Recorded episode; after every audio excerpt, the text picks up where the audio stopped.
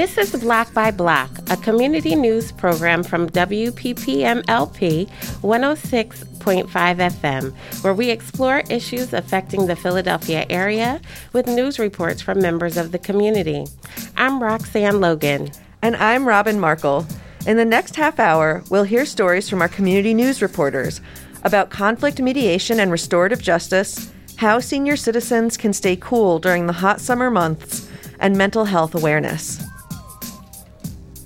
First, Philadelphia, like many cities around the country, has seen a rise in violent crime since the start of the pandemic.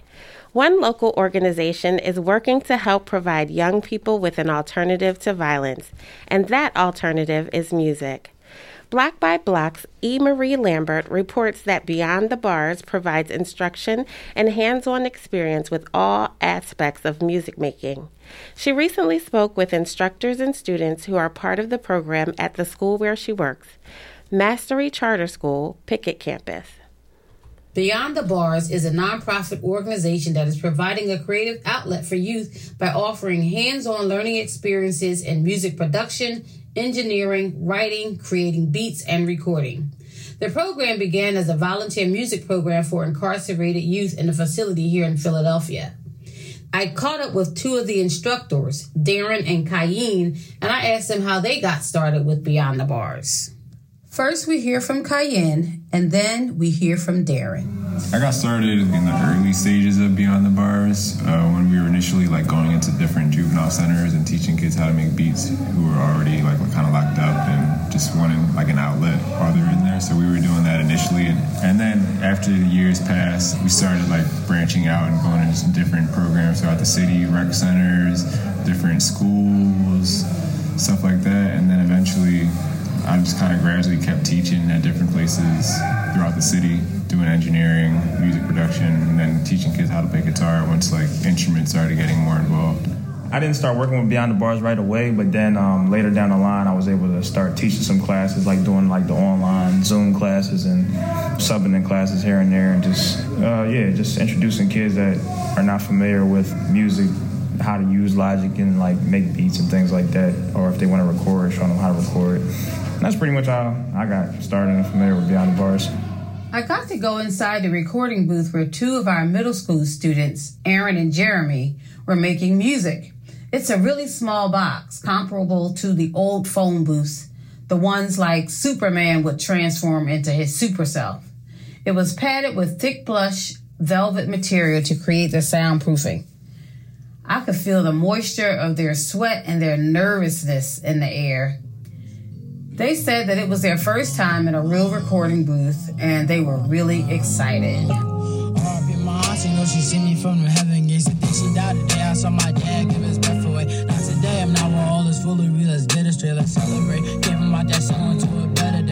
What are you guys working on? We've been trying on like different styles, different things that we would like get comfortable with. So like the next time we come, we know what we want to do. So right now we just making like a like a heartfelt song. It's not like a love song or nothing, but it's like about stuff that's going on in the world right now. Can I hear a little bit of it? Yeah, sure.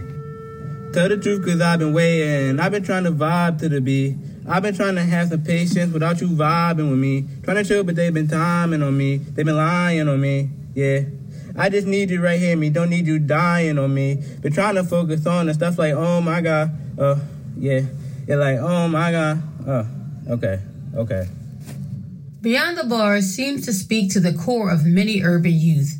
The mission of any nonprofit is to solve or lessen the impact of a social problem.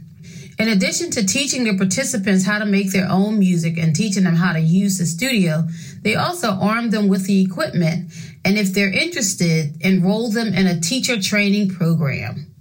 Yep, the youth can participate in a training program that not only trains them to become instructors, they also get a stipend. Imagine getting paid to learn a skill that you can then share with somebody else.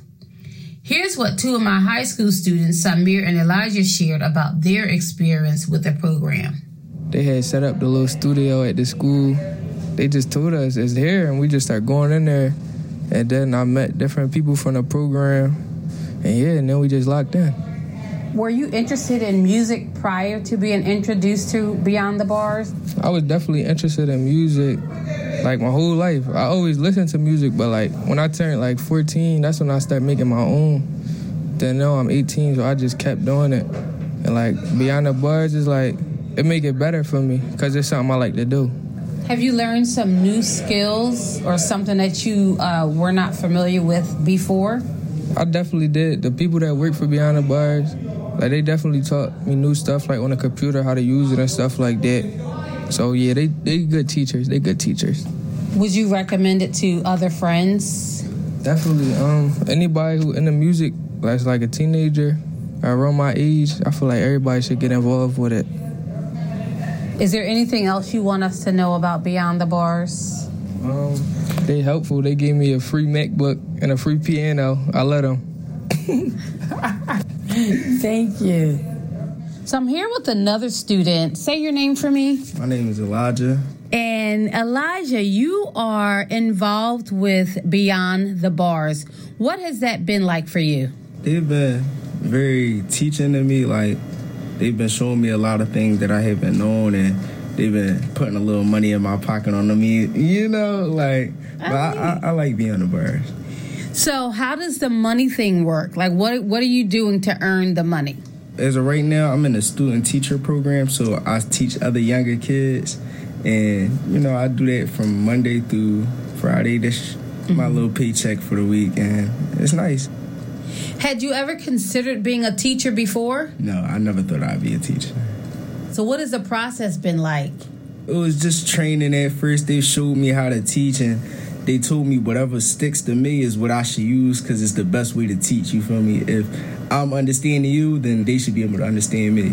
So, have you had interaction with the juvenile justice system? Yes, yes. And did Beyond the Bars target you because of that, or no? It was more just they see music, talent, and you like to have fun, and they'll include you. So, did you always want to be involved in music, or is this something that you discovered? No, I like music for the majority of my life. So, do you think that beyond high school and beyond this program, you will continue to do something in music? Yes, yes. Like what? What do you think? I'm going to keep teaching as I'm doing now but I want to start releasing my own music song. Okay, what kind of music do you make? I sing a little bit, like I wouldn't call it singing, but it's rap singing, uh-huh. something like that.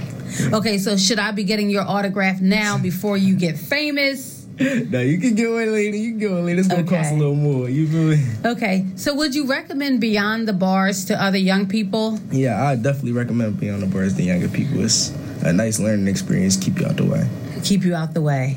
All right, thank you so much. Thank you too. I asked the instructors if they thought the program was successful as a deterrent to criminal behavior. They don't ask the young people if they've interacted with the justice system at all. It's not a prerequisite. Although they didn't have exact numbers or statistics, what they did know is that music is universal. The opportunities and experiences that Beyond the Bars offers give youth tangible hope that they can make choices about their lives that lead to the success stories that they see on television or read about. They can go beyond the bars.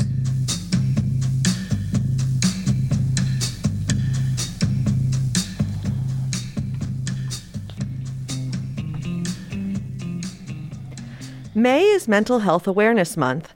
As the month draws to a close, Block by Block reporter Cathy Brown wants to remind us it's important to consider mental health throughout the year. As it turns out, she didn't have to look far to find an expert to talk to. My co host Roxanne is a licensed clinical social worker who provides individual and group therapy. During the month of May, we wanted to make sure that we brought some information to you that would help raise awareness in our communities Roxanne, can you please provide a couple of suggestions to help maintain good mental health? Mental Health Awareness Month does not have to end your mental health awareness journey. In fact, just as physical health requires regular maintenance and checkups, mental health requires the same. Some suggestions for mental health maintenance include unplugging from all electronic devices and spending some time meditating or just being quiet with yourself without distractions, taking walks in nature, making sure that you get enough sleep, eating nutritious foods, remaining hydrated, and doing things that bring a smile to your face. All of those activities will help you maintain a positive outlook on life and good mental health generally. When is a good time to seek therapy? If you're feeling overwhelmed, sad, anxious, disproportionately angry when things don't go your way, it may be time to seek therapy. Although there often is a stigma associated with therapy, it's just not true that needing therapy is a bad thing. It doesn't mean that you're weak. It doesn't mean that you're not a religious person. It simply means that you're making a choice to seek professional help just as you would if you broke a leg or felt excessively physically ill. It's good practice. For folks who have never had therapy, what should be expected?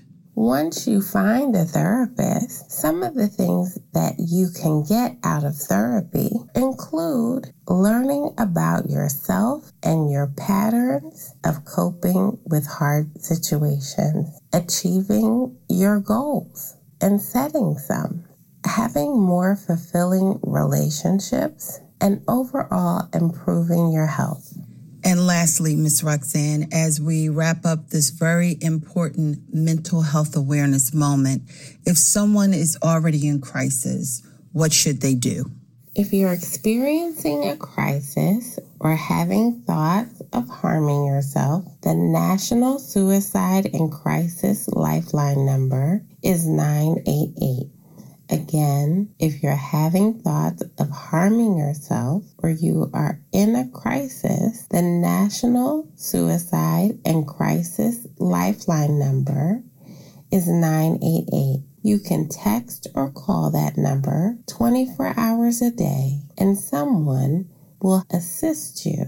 If you have already attempted to harm yourself, and are in need of immediate medical attention, please call 911. Be well.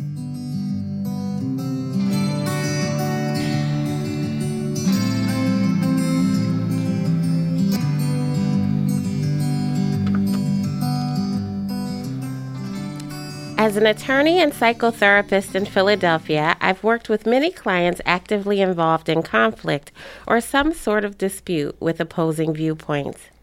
Sometimes these situations involve two people, sometimes it's a bunch of family members, communities, or whole systems.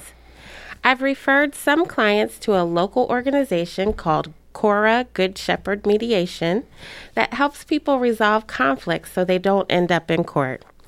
After attending a recent training at Good Shepherd, I spoke with one of the organization's directors to talk about mediation and how it plays a role in restorative justice, a framework for bringing people together to find ways to address harm outside of the criminal justice system. My name is Camila Lourdes Bretel. I serve as the Director of Restorative Justice for the Good Shepherd Mediation Division at Cora Services. Our mission is to encourage peace, reconciliation, and social justice by empowering individuals and communities to resolve conflict and repair harm as self sufficient alternatives to our unjust legal system. Community mediation is a voluntary dispute resolution process designed to bring together people to find solutions to their differences It relies on the assistance of a trained neutral conflict specialist, referred to as a mediator, whose role is to ask questions that generate self reflection on behalf of both parties so that they can really identify what are the needs and interests that are driving their position in the conflict and collectively brainstorm what solutions may work for them to come up with an agreement that is made through consensus. We have historically had an 80% resolution rate, meaning that 80% of our mediation, which include everything from child custody, child support, elder issues, multi party disputes involving the workplace, relationships, and so forth, we've found that 80% of those cases that come to us end in an agreement that is then upheld by the parties themselves for the most part, folks are able to divert their conflicts from the legal system and come up with a resolution that's self determined. We have many multi generational families who come to us to make collective decisions about how maybe an inheritance property or other estate matters in their hands can be resolved. And often they come away feeling that these conversations that are often difficult conversations and stressful conversations can be had in a way where the estate is organized productively and meets everyone's needs and where their family relationships aren't tested or strained throughout that process because we certainly understand that the process can bring up a lot of emotions. During the pandemic, landlord tenant issues became a big focus for Good Shepherd. We offer community mediation for cases like neighborhood disputes, everything from disagreements between landlords and tenants, roommates, parking, noise, pets, property lines, and other areas of focus that may create conflict or disagreement between people living in one neighborhood together. We also take on cases regarding municipal courts where parties would prefer to resolve their own matter or conflict if they can. So, this can include small claims and also housing issues. Is there a fee for mediation? Our services are based on a sliding scale. We do not turn anyone away for inability to pay. And then other programs are grant funded, meaning they're completely free to the public regardless of their financial situation. Programs like that on the mediation side would include the eviction diversion program, which is as part of the Emergency Housing Protection Act passed in 2020. The city is now requiring landlords to attend a mediation session or invite their tenant to mediation prior to filing for eviction. So programs like that are city funded or there are other programs that we have that are provided by grants, and those are completely free to the public. And who are your mediators? Are they lawyers? Are they therapists? So, our mediators are made up by a variety of community members in various different roles. Many of our mediators are lawyers, are therapists. However, it is not exclusive to them, and their professional roles don't actually play a part in mediation. We ask that everyone leave that at the door mediators do not give counsel, they do not give any type of advice, legal or therapeutic. They are trained to ask the questions, to guide the conversation, and really just allow the parties themselves to navigate the different points of dialogue. What can you tell us about the framework of restorative justice? This restorative model is rooted in the indigenous practices of North America, most notably of the Tlingit Nation and the Ojibwe nations, but it's championed by community organizers across the globe who are mobilizing for prison abolition and working to cultivate violence interventions built from the understanding that almost all interpersonal violence under capitalism is a manifestation of systemic violence. Take gun violence, for example, which is an issue that unfortunately has touched the lives of too many Philadelphians, particularly of working class communities of color. So often, the response from our criminal justice, or as we call it, the injustice system, is to analyze the incident within a vacuum, which almost always leads to demonizing the involved parties often by using racist or classist tropes, instead of asking what is our collective response and our collective solution to this. we fail to factor in that the violence doesn't start the moment the bullet leaves the gun. It begins when the people who are most at risk of being involved or impacted by gun violence are also the folks who are most likely to be deprived of quality health insurance, are most likely to be deprived of quality food and live in food deserts, most likely to be deprived of housing and either have faced eviction or housing discrimination, or most likely to be exploited while making minimum wage, or most likely to have been pushed out of school and into prisons due to racial profiling and systemic racism. Restorative justice asks who was hurt, which is often not just one person. Often the people who have inflicted harm have also been hurt themselves. And we ask what are their needs and whose obligation is it? And we are forced to reckon with that it's all of our obligation and that actually so many of these people causing harm have been neglected themselves. And so our goal in restorative justice is really to peel back the layers and see interpersonal harm within our communities as a symptom of systemic harm and get to the root of the problem to solve the issue. We offer five main services. Peer mediation programs are a training model that we offer to K through 12 schools. We train students to be mediators and resolve conflicts as the first step of intervention within schools through peer facilitation. We also offer youth diversion programs where we support young people between 11 and 18 years old in expunging any records or charges brought against them as a part of their process towards moving to be community leaders of conflict resolution in their own neighborhoods. They come in for a weekend workshop they learn to analyze conflict cycles and to adapt to de escalation and resolution techniques. We also are running the Transforming Justice Hub, which supports young people in stopping gun violence through community organizing and community dialogue. The first component is training young people between 15 and 25 to become mediators, restorative justice practitioners, and community organizers. They learn facilitation techniques, but they also adopt political education where they learn to analyze how does systemic racism, classism, and other issues drive the cycles of gun violence that we're seeing in our cities? And how do we create community led solutions to that that really get to the root cause of it? We also offer community restorative justice services. So these are pro bono services most often where individuals communities, families, nonprofits can come to us and ask for support in responding to cases of harm or cycles of abuse, everything from domestic violence to gun violence cases to racial injustice in the workplace, issues of transphobia in schools and so forth. So really cases where there is a abuse of power that has stemmed from a systemic violence and is now manifesting through interpersonal harm. Our goal is always to make sure that those directly impacted by the issues we're trying to solve are in positions to lead our response to this because they have so much on the ground knowledge.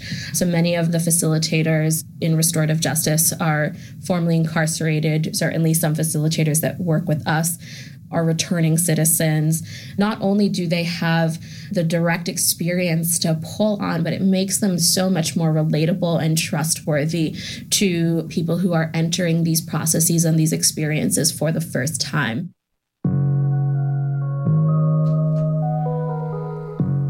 To get in touch with Cora Good Shepherd Mediation, you can call 215 843 5413 or visit their website at phillymediators.org and look for the contact button. As the weather gets warmer, many people in the community are beginning to think of ways to stay cool this summer. Block by Block's Cathy Brown is, direct, is director of the West Oak Lane Senior Center. She recently spoke with Latricia Hale, director of another senior center in North Philadelphia, about how these centers serve as cooling sites in the hot summer months. This week, I was able to catch up with Latricia, director at Martin Luther King Older Adult Center. And we were just talking about what we were going to do as directors of older adult centers to keep our seniors cool this upcoming summer season. So, Latricia, what do you think about us and our cooling sites for the summer season?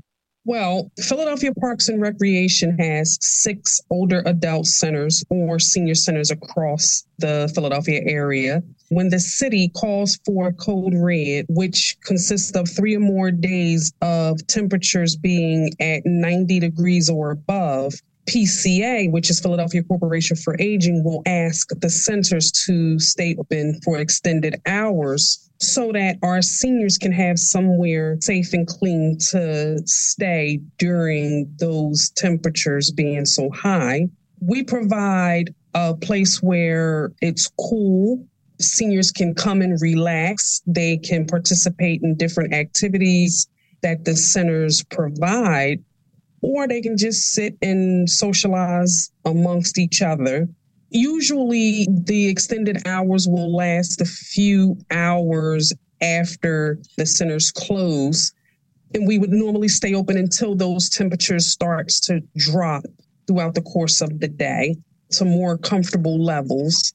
And so do you find that our seniors benefit from this program? Absolutely. A lot of seniors you know do not have air conditioning or find that it's just too expensive to run their air all day. So when they have the opportunity to come to one of our centers, air conditioned, and they don't have to worry about how much it's going to cost them to cool their own homes. You know, you come here and you relax and you socialize or just participate in whatever program you want to participate in and you don't have to worry about how much it's going to cost you to stay cool. And so if I'm a senior and I'm looking for one of these centers, how do I find it? If you're computer savvy, you can Google Philadelphia Parks and Recreation Senior Centers or call PCA. PCA can give you a list of the local senior centers and their information and phone number and contact people to get in contact with. Okay, Trees. Well, it was absolutely a pleasure speaking with you. I absolutely appreciate you sharing this information with us today. And I know that the seniors across the city of Philadelphia will appreciate having some place to go be cool and to stay cool. Thank you so much. You are quite welcome.